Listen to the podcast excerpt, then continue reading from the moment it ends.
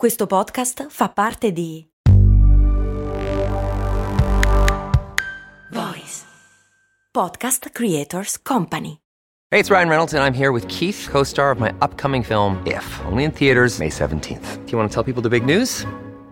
All right, I'll do it. Sign up now and you'll get unlimited for $15 a month and six months of Paramount Plus Essential Plan on us. Mintmobile.com slash switch. Upfront payment of $45 equivalent to $15 per month. Unlimited over 40 gigabytes per month. Face lower speeds. Videos at 480p. Active Mint customers by 531.24 get six months of Paramount Plus Essential Plan. Auto renews after six months. Offer ends May 31st, 2024. Separate Paramount Plus registration required. Terms and conditions apply if rated PG. Uno sport che tutti hanno fatto almeno una volta nella vita, ma che pochissimi pensano di fare davvero. Sto parlando del ping pong, come trasformare un gioco in una professione. E poi sono arrivati i mondiali di calcio. Ecco lo speciale di Linee. Questo è un podcast di approfondimento sportivo. Vuole raccontare lo sport, le sue storie e i suoi protagonisti per analizzare e comprendere come l'economia, la politica, la cultura e la società influenzino e a loro volta siano influenzate dalle vicende dello sport.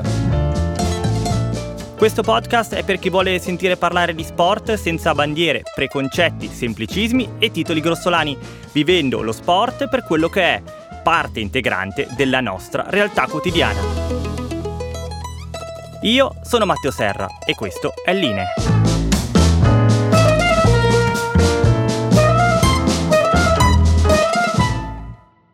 Buongiorno a tutti amiche e amici di Line, ben ritrovati con una nuova puntata del primo podcast di approfondimento sportivo italiano. Non so se ve ne siete resi conto, ma sono incominciati i mondiali di calcio in Qatar. Già di per sé i mondiali sono un evento cannibale, che si mangia ogni altra notizia accada in giro per il mondo. Figuriamoci poi quando sono così discussi e controversi come in questo caso. Per gli amanti del calcio i mondiali sono un momento unico. A chi non interessano invece non posso che dire di mettersi l'animo in pace e che tanto in una ventina di giorni sono finiti. Linee per le prossime quattro puntate avrà delle piccole variazioni sul tema.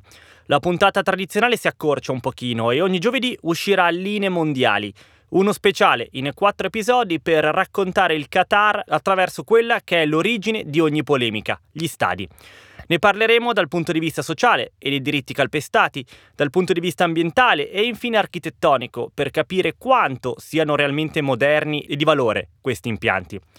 L'ultima puntata poi sarà una generale riflessione sullo sport washing, la strategia di usare lo sport per diffondere un'immagine positiva e felice del proprio paese.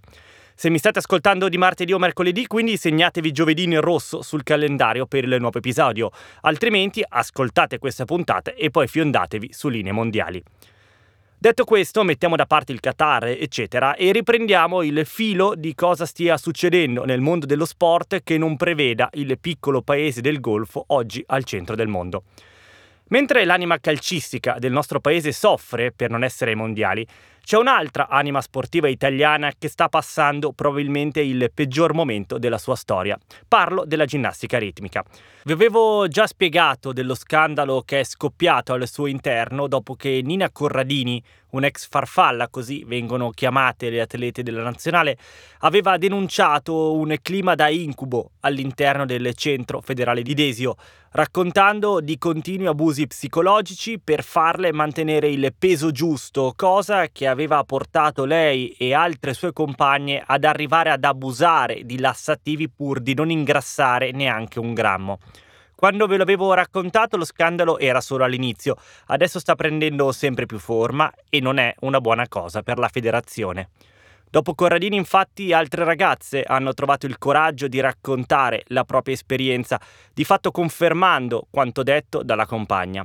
Chi racconta di essere stata rimproverata per aver mangiato una pera di troppo, chi veniva chiamata maialino una volta salita sulla bilancia, chi dice di essere arrivata a perdere una decina di chili a settimana basandosi su una dieta del tipo insalata a pranzo e una mela a cena. Stop. Insomma, racconti di questo genere fanno capire che non si tratta di un caso da quattro mele marce e basta. La Procura federale ha iniziato ad agire e tutte le attenzioni adesso si spostano sulla direttrice dell'Accademia di Desio, Emanuela Maccarani, che è stata ascoltata e ha raccontato la sua versione dei fatti e dopo ha detto di essere fiduciosa che la giustizia faccia il suo corso. Il suo reale pensiero però è trapelato tramite un audio WhatsApp pubblicato da Repubblica, la testata che ha dato il via allo scandalo, in cui Maccarani dice ad altre direttrici tecniche della federazione che è convinta che le ragazze siano vittime degli abusi di alcuni adulti o comunque di persone anche specializzate nelle varie materie che in questo momento stanno vicino a loro. Insomma, una sorta di mega complotto contro di lei. Dalla federazione e dal CONI, oltre che da Abodi, il ministro dello sport, in queste settimane sono arrivate soltanto dichiarazioni con il freno a mano tirato, anche se la federazione ha fatto sapere di essere pronta a dichiararsi parte civile se dovessero essere accertate le accuse contro Maccarani come segno di supporto alle ragazze. Insomma, il tutto è ancora in divenire, ma la piega sta diventando sempre più brutta.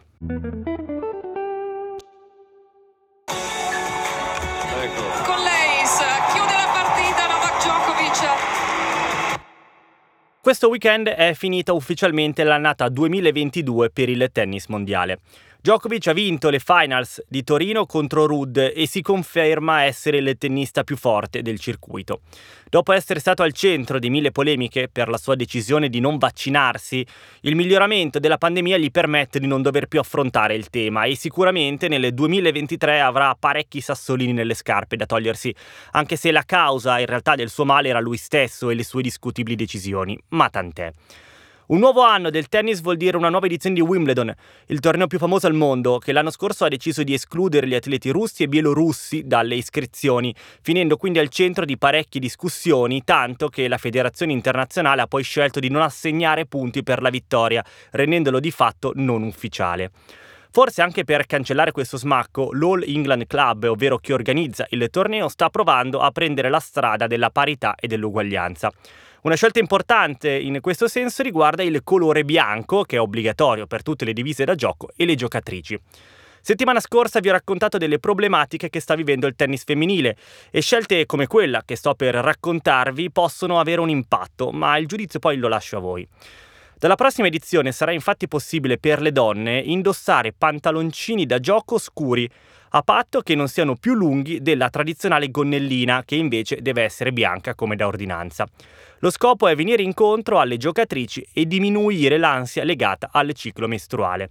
Molte giocatrici, capitanate dall'ex tennista campionessa olimpica portoricana Monica Puig, hanno detto di vivere condizioni di vero e proprio stress mentale, dovendo vestirsi in bianco anche quando hanno il ciclo e giocare davanti a milioni di spettatori. Gli organizzatori, per bocca di Sally Bolton, che è la direttrice esecutiva dell'All England Club, ha detto che lo scopo di questa decisione è permettere alle giocatrici di concentrarsi unicamente sul gioco, senza avere altre ansie. Si tratta in ogni caso di una decisione importante, contando quanto Wimbledon ci tenga alle sue tradizioni e quindi al bianco come unico colore ammesso. Sulla questione in sé, in quanto essere umano di sesso maschile, non posso avere una reale opinione, ma credo che se molte giocatrici hanno lamentato questa situazione, sia giusto venirle incontro. Oltre al tennis, anche la Formula 1 in questo weekend ha chiuso i battenti per il 2022. La stagione era ormai conclusa da tempo con Verstappen e la Red Bull dominatori assoluti. Per non farsi mancare niente hanno vinto anche l'ultimo Gran Premio della stagione ad Abu Dhabi. La Ferrari invece chiude al secondo posto nella classifica costruttori, era il principale obiettivo una volta sfumato il titolo, e al secondo posto anche in quella piloti con Leclerc. L'altro pilota invece Sainz è finito quinto. Vedremo cosa accadrà e come la Ferrari si preparerà alla prossima stagione, a partire dal fatto se ci sarà o meno Mattia Binotto alla guida tecnica, dopo che negli scorsi giorni sembrava certo un suo allontanamento, anche se poi al momento non ci sono sentori in questo senso. Una novità in Formula 1, esattamente come dicevamo prima per il tennis, arriva dal comparto femminile. In realtà non esiste una vera e propria Formula 1 femminile e alle donne non è che sia vietato correre con gli uomini, semplicemente è mega raro che accada, praticamente impossibile. Per questo la federazione ha deciso di lanciare nella prossima stagione un campionato riservato a piloti donne per permettergli di fare esperienza e quindi farsi notare.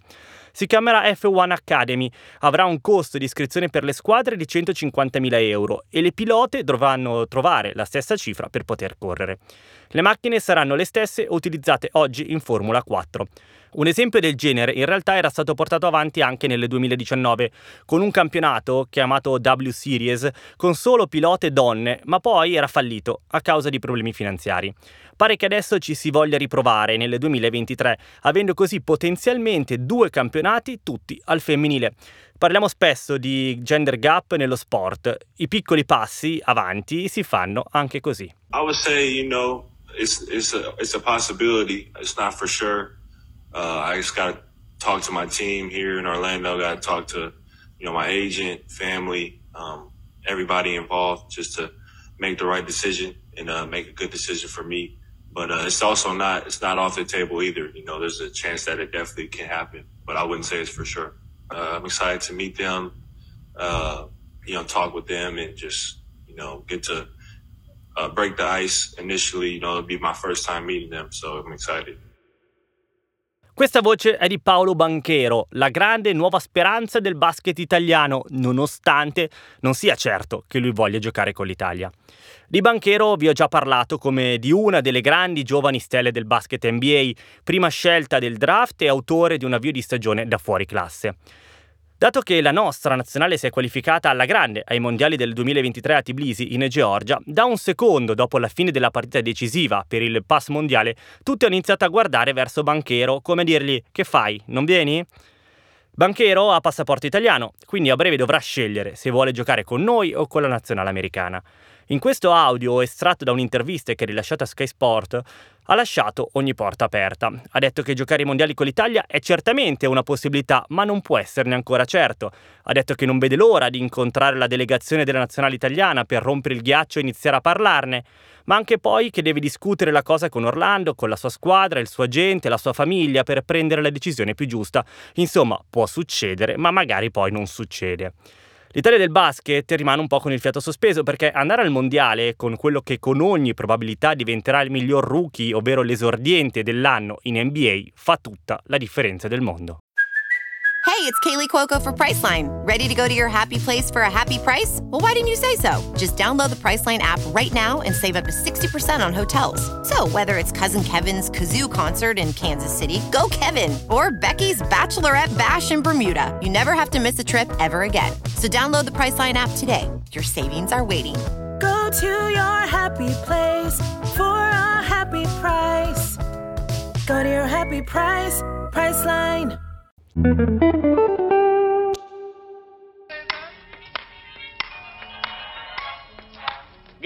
come fai a guardare questo mucchio di stronzate? Spegni il televisore. Ascolto delle trasmissioni per le forze americane in Vietnam. Qui è il canale 6 di Saigon. Bella presa, Gab. Ci sai giocare? Vieni, ti faccio vedere io. Ora, il segreto del gioco è che qualunque cosa succede, non devi mai, mai perdere d'occhio la pallina. Dai. Non so perché, ma il ping pong mi veniva naturale. Vedi? Qualunque idiota ci riesce. Così cominciai a giocarci sempre. Giocavo a ping pong anche quando non avevo nessuno con cui giocare a ping pong.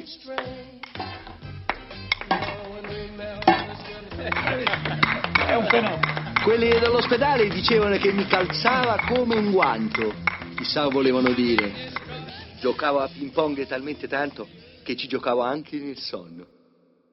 Il compagno di ospedale di Forrest Gump dice giustamente chiunque può giocare a ping pong.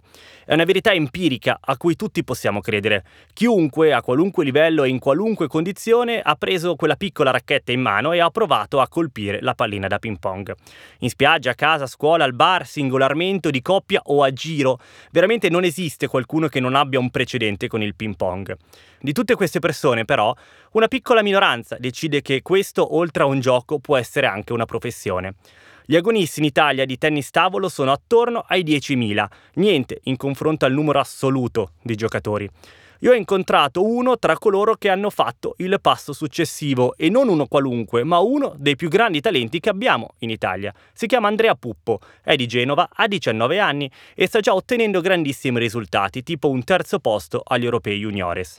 Con lui ho parlato di cosa vuol dire essere un giocatore professionista, ho scoperto alcune cose curiose, tipo quando è giusto parlare di ping pong e quando di tennis tavolo. Abbiamo parlato del contesto italiano e di quello internazionale, per arrivare alle sue ambizioni olimpiche.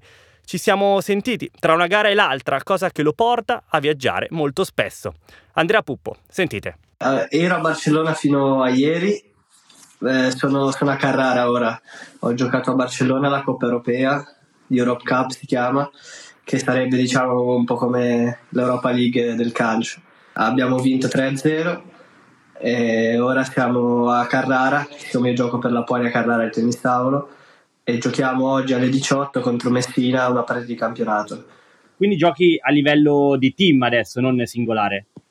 Sì, sì, esatto, ora sì, è a squadre, sì. Inizierei proprio nel provare a descrivere la vita di un giocatore professionista di tennis tavolo, perché insomma appunto l'altro giorno era a Barcellona, oggi dopodomani devi partire nuovamente, insomma com'è la vita? È una vita diciamo difficile secondo me, ma anche molto, so come dire, ormai per me è un lavoro, eh, non, è, non, è, più un divertimento come lo poteva essere fino a qualche anno fa. Io vivo, innanzitutto vivo a Milano, mi son trasfer- io sono di Genova, sono nato a Genova ma vivo a Milano perché c'è eh, da quest'anno un centro di tennis tavolo nuovo con altri ragazzi. E quindi mi alleno a Milano, però diciamo che mi muovo molto perché giocando, gioco a Carrara eh, facciamo le coppe europee, quindi diciamo che anche il tempo per, per eh, allenarsi è molto poco, perché faccio, ripeto, campionato, poi tanti tornei internazionali. Io sono ancora juniores fino a dicembre, quindi anche tornei giovanili faccio e quindi sono molto, molto impegnato per dire ora questa settimana sono, ero a Barcellona, ho fatto la Coppa Europea eh, poi sono tornato a Carrara e gioco oggi e gioco anche domani il ritorno della partita contro la scuola di Barcellona, però in casa. E poi lunedì devo andare a Düsseldorf a fare un torneo e quindi di tempo ce n'è veramente poco. Quindi diciamo che io sto a Milano, ma ci sto veramente poco perché sono pieno di impegni. Mi sembra di comprendere che insomma, una vita bella piena con tanti impegni. Eh, tra le varie cose che onestamente non mi aspettavo, ma che ho scoperto preparando questa intervista, è che per essere un giocatore di alto livello di ping pong c'è anche tanta preparazione fisica, è vero? Sì, sì, assolutamente sì, è una delle componenti più importanti, se non la più importante, insieme a quella mentale, secondo me.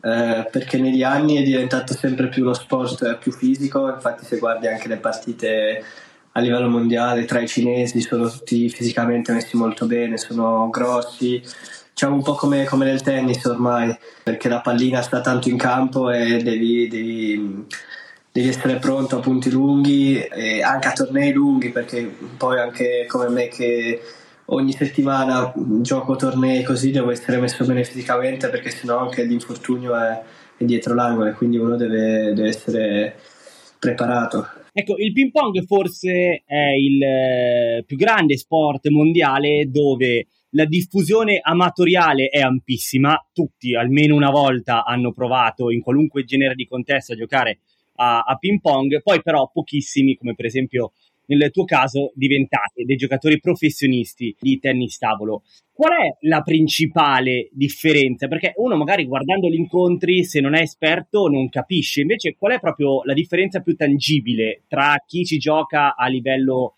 eh, amatoriale, magari anche, pure, anche essendo bravo, e chi poi lo, lo trasforma in una professione?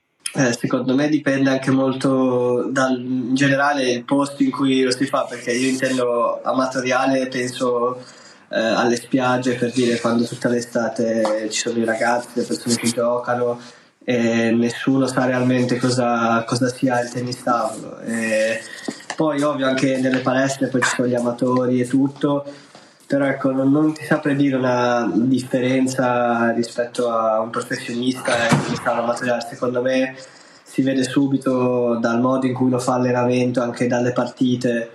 Anche se come dici tu per un amatore non è facile capire perché ci sono tanti errori magari che sembrano banali per un, per un amatore perché spesso ci sono dei servizi non so difficili da prendere così e anche poco divertenti a volte però c'è tutta una componente fisica, mentale e comunque tante tante ore di allenamento dietro che, che servono per poi competere al meglio. Ecco, scusa, facciamo un piccolo inciso, ma dobbiamo chiamarlo ping pong o tennis tavolo? Tennis tavolo, io eh, te, si chiama tennis tavolo, lo sport eh, te, tennis tavolo, poi anche, noi, anche tra di noi lo chiamiamo ping pong ogni tanto così per, eh, ci viene naturale, però ecco lo sport che lo sport olimpico anche eh, è ovunque tennis tavolo, non vedi mai torneo di ping pong ai tornei internazionali, sempre table tennis eh, e anche in Italia tennis tavolo. Diciamo che ping pong è appunto la dicitura da amatore. Da... Sì, esatto, un po' così. Poi lo, ripeto, lo dico anch'io, quindi non,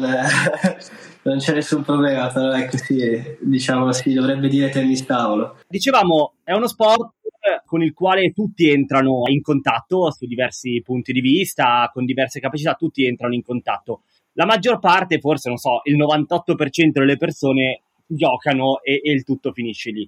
C'è una piccola percentuale invece che lo trasforma in una professione. Dato che tu fai parte di questa piccola percentuale, ti chiedo quando è che ti sei reso conto che quel passatempo poteva diventare qualcosa di molto di più? Allora, per me è una situazione un po' diciamo diversa perché avevo già mio fratello che è 5 anni più grande di me che giocava già a livello alto, comunque nei primi 50 d'Italia.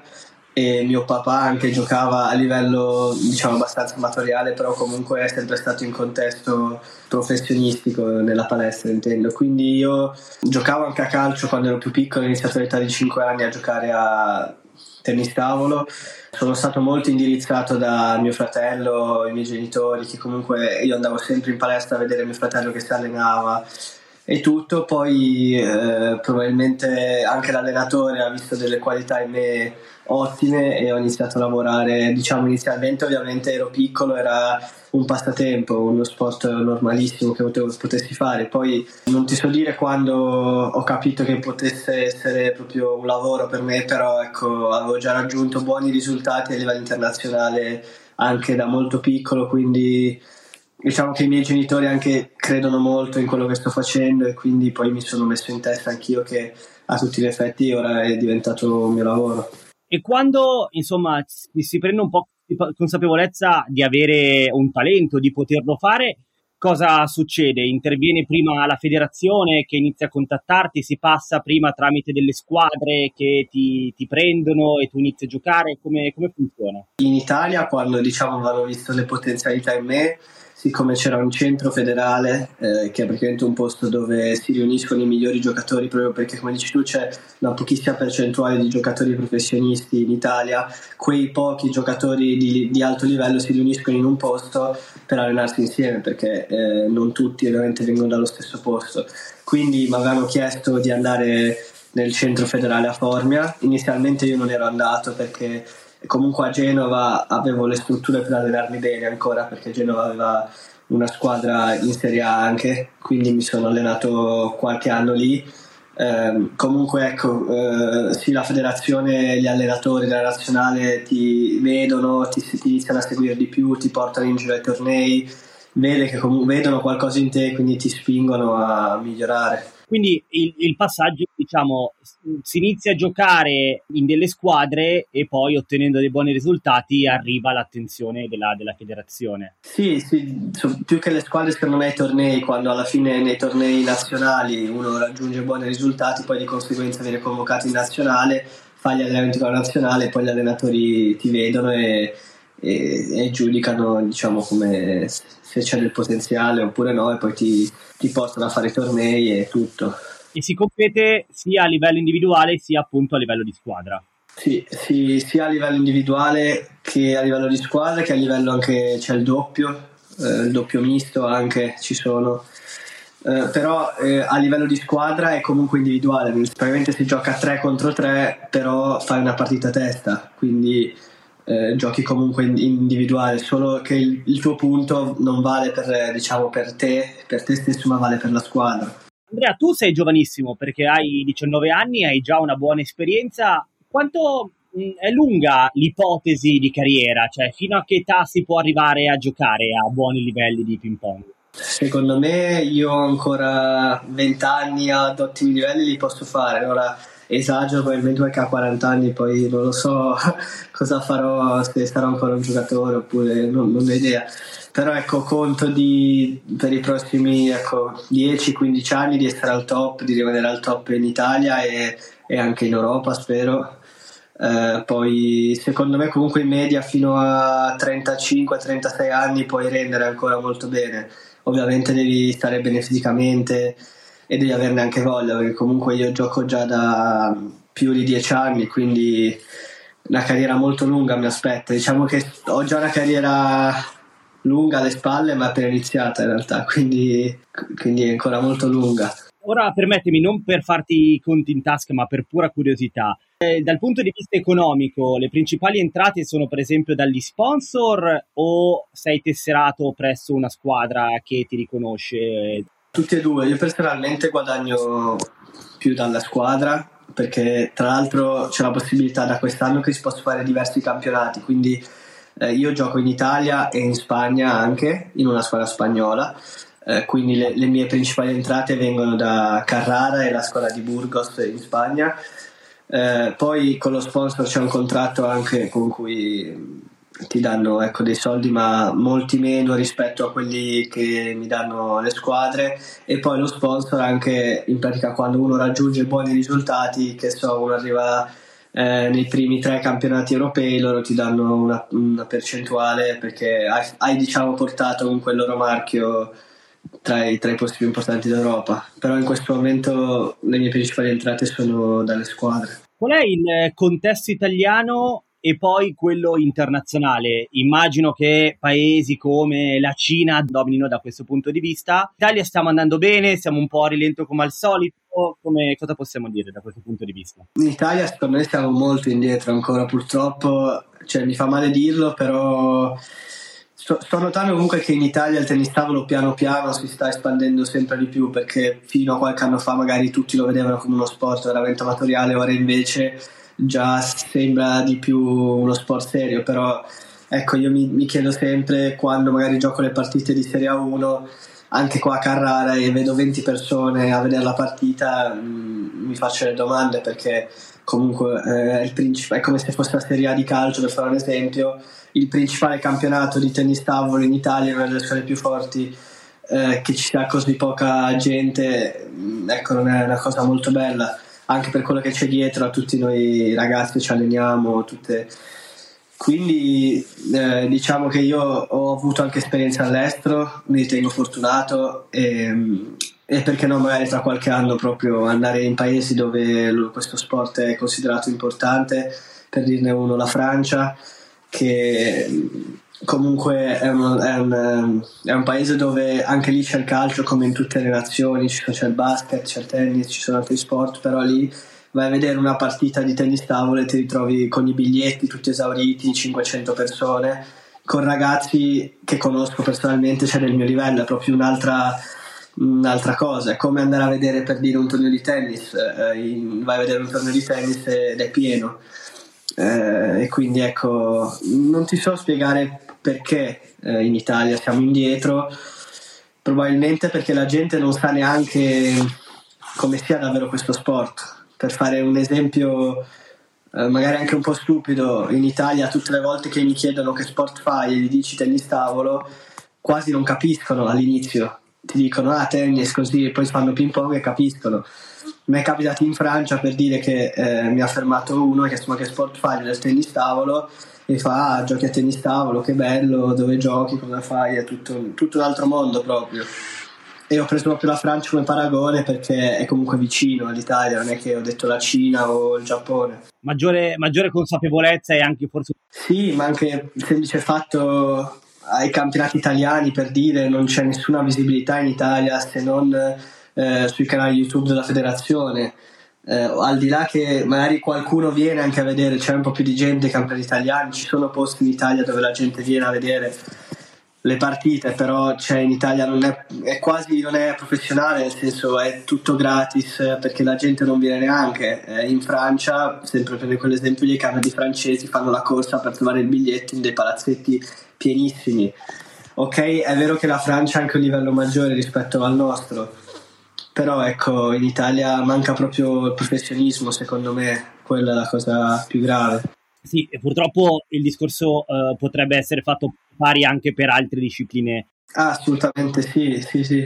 Per chiudere, eh, Andrea, il tennis tavolo è uno sport olimpico uh, da tanti anni, eh, c'è in te l'ambizione di arrivare, non so se già a Parigi 24 quella successiva del 2028, insomma quali sono i tuoi piani da questo punto di vista? Diciamo che il mio sogno da quando ho iniziato a giocare è quello di fare le Olimpiadi, penso sia il sogno di, di tutti. Eh, ora per Parigi penso sia praticamente impossibile perché eh, devi avere un ranking eh, importante che ancora non ho a livello diciamo senior e, oppure qualificarti tramite le qualificazioni dove la nazionale italiana sceglie due giocatori che però uno non so neanche se farò parte già di questi due giocatori ma anche se dovessi farne parte sono tornei molto difficili da, da vincere quindi diciamo che nel 2028 è un obiettivo più concreto, nel 2024 forse ci proverò comunque, ma è ancora troppo presto. Quindi diciamo pronti nel 2028 per sfidare i cinesi che sono i più forti a livello mondiale.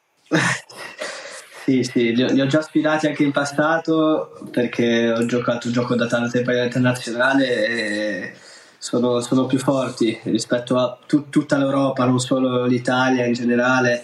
Ho avuto la fortuna anche di vincere qualche volta contro qualche cinese, però ecco, ogni volta che li incontri è, diciamo, speri sempre di evitarli dal, dal tabellone. Cos'è che li rende così superiori?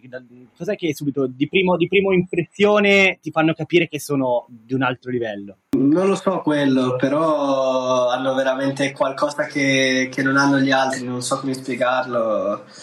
Sia come, non so come si allenano, comunque loro nascono con la racchetta in mano, probabilmente da loro è lo sport nazionale quindi diciamo veramente non fanno altro dal mattino alla sera secondo me è quello il discorso Va bene, Andrea, insomma, speriamo di poterci risentire tra qualche anno per eh, commentare la tua prossima partenza per le Olimpiadi del 2028. Va bene, dai, speriamo allora.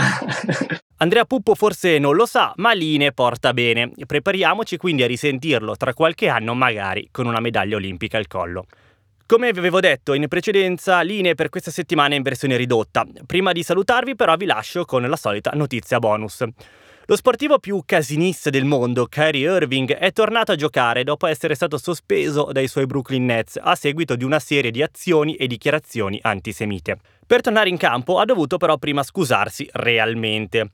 Lo ha fatto dicendo di non essere antisemita, di non aver mai compreso prima di ora quanto possa essere importante quello che dice e quello che sostiene e in più ha anche aggiunto di aver vissuto queste settimane di sospensione come un viaggio interiore che gli ha fatto capire molte cose. Chissà che Kyrie Irving abbia realmente capito la fortuna che ha ad avere un talento del genere che gli permette di essere uno degli sportivi più pagati del pianeta, quindi è bene evitare di parlare per niente. E con questa lezione di vita siamo arrivati alla fine. Vi invito per essere sempre aggiornati sulle notizie sportive a iscrivervi al nuovo canale di Telegram Linee Podcast e ad ascoltare lo speciale Linee Mondiali sugli stadi in Qatar e i loro significati. Ascoltato Line, Dentro lo Sport, il primo podcast di approfondimento sportivo, curato dal sottoscritto Matteo Serra con la collaborazione di Voice e registrato e mixato da Jack Leg Studio.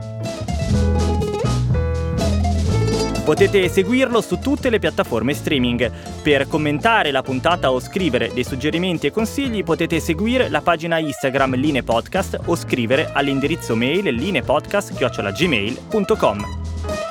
Con questo è tutto, vi saluto e vi do appuntamento alla prossima settimana.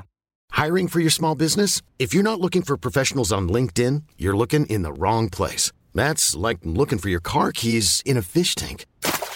LinkedIn helps you hire professionals you can't find anywhere else, even those who aren't actively searching for a new job but might be open to the perfect role. In a given month, over 70% of LinkedIn users don't even visit other leading job sites. So start looking in the right place. With LinkedIn, you can hire professionals like a professional. Post your free job on linkedin.com slash people today.